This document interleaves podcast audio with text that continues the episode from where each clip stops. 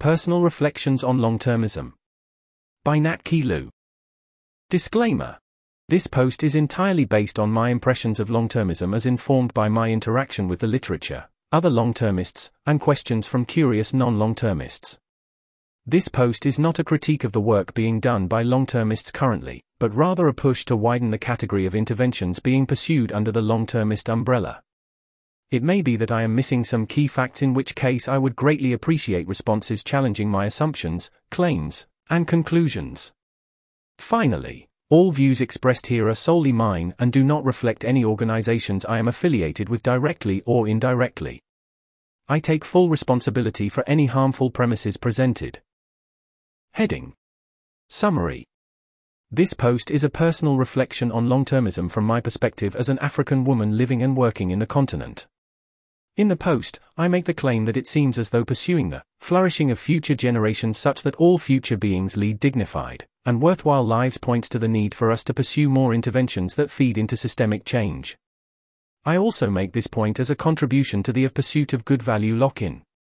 I contend that the values we currently hold substantially lower the quality of life for some groups of people who share traits which have historically been subjected to oppression and marginalization, and that failing to work on these issues falls short of the claim that some long termists seek not only the endurance of humanity but its flourishing too. Heading Earlier Impressions My initial response as a newcomer to EA was to reject long termism. At the very least, I believed, incorrectly, that the widely accepted sustainability principle already covered its objectives, by ensuring that the Earth remains habitable for future generations. I also found strong long termism that in any set of decision situations, the best decision would be the one with the best consequences for the far future conclusion, to be quite counterintuitive, especially given my surroundings.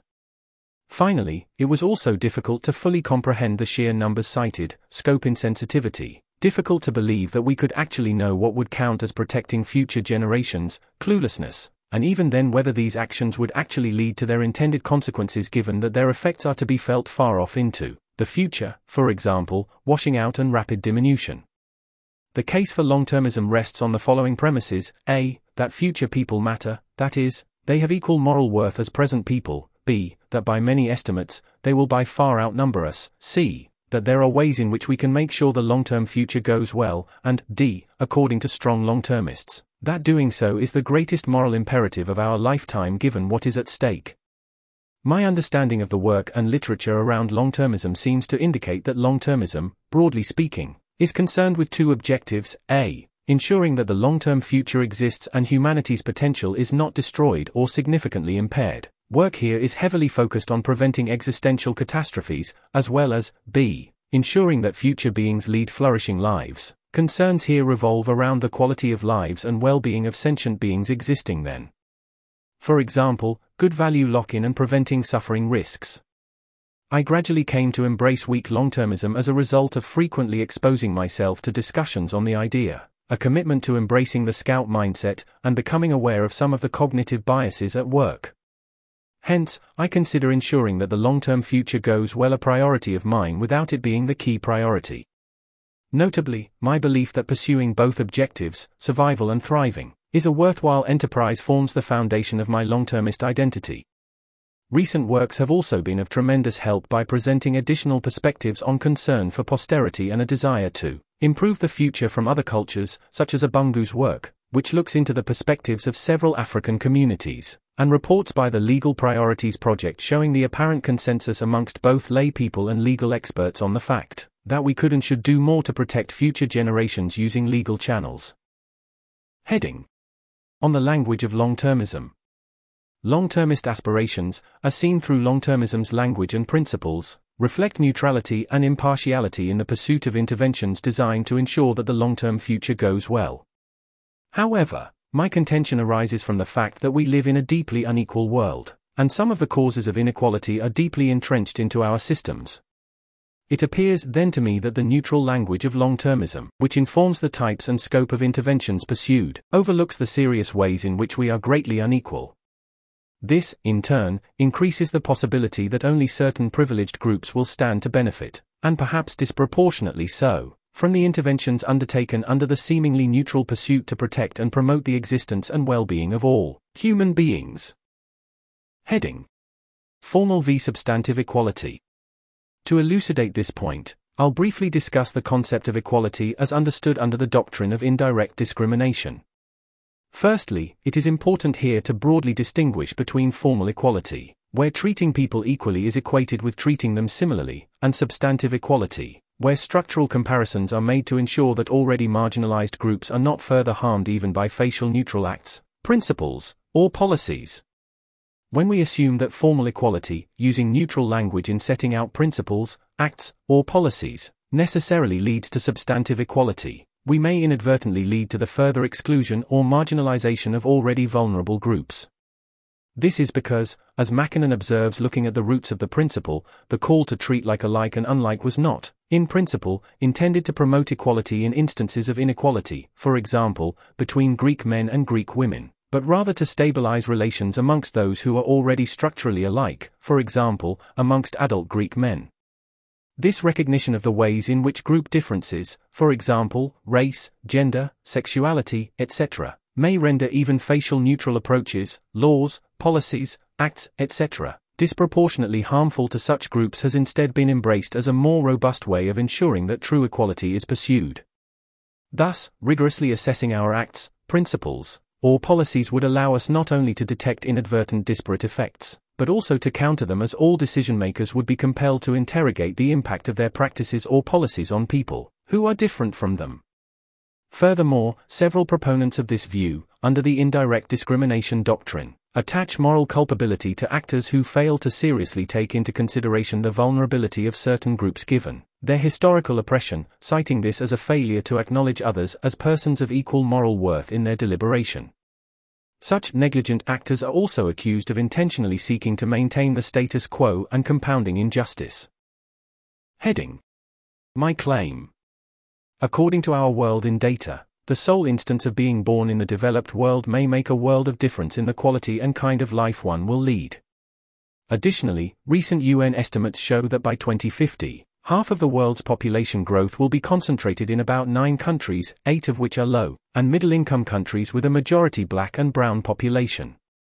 This then seems to indicate that an increasing percentage of the world's population will be born in and live in a world with deeply entrenched systemic issues ranging from their weak national institutions and widening inequalities to systemic biases with regards to their race and gender, as well as ableism, cis, heteronormativity, etc., and the increasingly anti immigration stances being embraced in the developed world. These deeply entrenched problems present very serious challenges to the lives of millions of people presently, which greatly diminishes the quality of their lives. Worse still, these challenges, most of them systemic, are quite likely to persist into the future if they are not strategically and intentionally addressed. It seems necessary to me then, when envisioning the future and promoting the long termist objectives, to ask the question who are we envisioning as the kind person who will live in the long term future? Further, do we envision the far future to be raceless, genderless, etc., or at least one where these traits do not connote the power, vulnerability that they currently do? Are countries from the global south sufficiently developed politically and economically to be considered equal voices on the global stage? If so, how did they manage to overcome the persisting effects of colonialism, imperialism, and exploitation? In a nutshell, will the existing systemic injustices be a thing of the past? If not, and if indeed the situation significantly worsens for this growing population, how would we, as long termists, have countered the repugnant conclusion? If such injustices will be a thing of the past, what role would we have played as long termists in ensuring this state of affairs?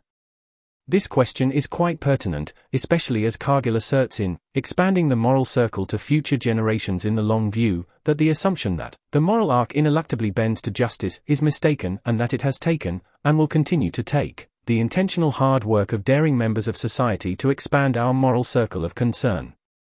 I also argue that it is not good enough to work only towards ensuring that the long term future exists, assuming that these challenges will somehow self correct. Instead, I believe that as a community of people dedicated to doing the most good we can, we ought to strive to ensure that those who will live then live sufficiently well. Having laid out my contention, I find myself going back to the oft made criticism against EA on the non pursuit of systemic change or the missing middle problem, as described by Gabriel and McElwee.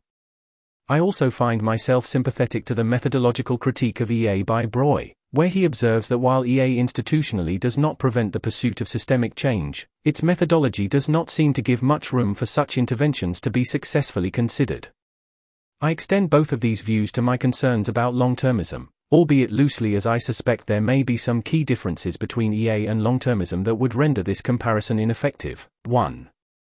Still, I believe that as long termism is focused on even larger timescales and population scales, the currently pursued long termist interventions by the community are too narrow, almost entirely focused on preventing or mitigating X risks. Unfortunately, my limited quantitative skills hinder me from making any robust critiques as to the methodology employed by long termists to successfully make this point. Yet I still find it difficult to envision a truly flourishing long term future for all people while social, political, and economic inequalities persist and become more entrenched. What's more, the UN's Our Common Agenda Policy Brief 1, concerned with the protection of future generations, echoes this point of view, calling for redoubled efforts to achieve peace, sustainability, human rights, fairness, inclusion, and equality in the present. Hence, I think the absence of this concern in long termist literature and discussions is worrying and leaves uncertainty over the long termist position. Heading Closing Remarks That future people have equal moral worth as current people is a bedrock principle in long termism. And yet demonstrating this equal moral concern requires more than the mere acknowledgement of this fact. It requires the recognition that certain groups of people are systemically marginalized and highly vulnerable, so promoting their well-being well into the future would require the arduous task of getting rid of the heavy chains that have been put on them for generations. Failing to take seriously these serious barriers to a more fulfilling and dignified life might inevitably render the long-termist agenda partial to the interests of the already privileged populations and their descendants. Ultimately, I believe that seriously taking into account the inequalities that persist in pursuing long-termism may prevent us from reaching dreadful conclusions such as save the Westerner and eugenicist ones. In closing, I would like to share my own reasons for promoting long-termism and urging other young, brilliant Africans to embrace it. Firstly, I generally believe in the aims of long termism, which focus on promoting and preserving the long term potential of humanity. I also firmly believe in the power of additional perspectives in improving the robustness of any noble ideas and pursuits, including long termism. I think that voices from this part of the world have the potential to provide great improvements to the philosophy, and its practical work, thus ensuring that the long term future goes well for everyone. Furthermore, I think that long termism is a fairly young field and thus more amenable to change. Lastly, I hope that through the diversification of thought and identities, the movement will become a shining example of true equality as seen through its culture and treatment of minorities, in stark opposition to the prevailing treatment we receive in other spaces in the rest of the world. To end, I would like to address a few readily apparent concerns challenges that I foresee arising from this post. 1. Although I have been in the long termist space for over two years now, engaging with these ideas, I believe that there could be strands of long termism that I am yet to be aware of which sufficiently address my concerns. In that case, this post is also a call to make those strands more visible and give them more legitimacy in EAA long termist spaces. 2. I also understand that the problems I have mentioned likely fail to meet the neglectedness and or tractability criteria. However, as indicated in the post, I am sympathetic to the calls to adjust the current methodology to at least give some interventions in the systemic change funneler, fighting chance especially given the long-termist view. I also write this post to ensure that these concerns stay in our minds as we conceptualize a flourishing future for all sentient beings. 3. I have, indirectly, made the assertion that, as long-termists it is important that the future we envision is one in which we have avoided the repugnant conclusion. This assertion is somewhat challenged here, but I retain the assertion, because I think there is value in thinkers taking their time to seriously consider ways in which such conclusions may be avoided. 1. For example, the methodology used in EA is very heavily focused on evidence and impact with good feedback loops, while the one employed in long termism is more speculative. Additionally, the scales considered under near termism are also much smaller and shorter than in long termism. This article was narrated by Type 3 Audio for the Effective Altruism Forum. It was first published on August 17, 2023. To report an issue or give feedback on this narration, go to t3a.is.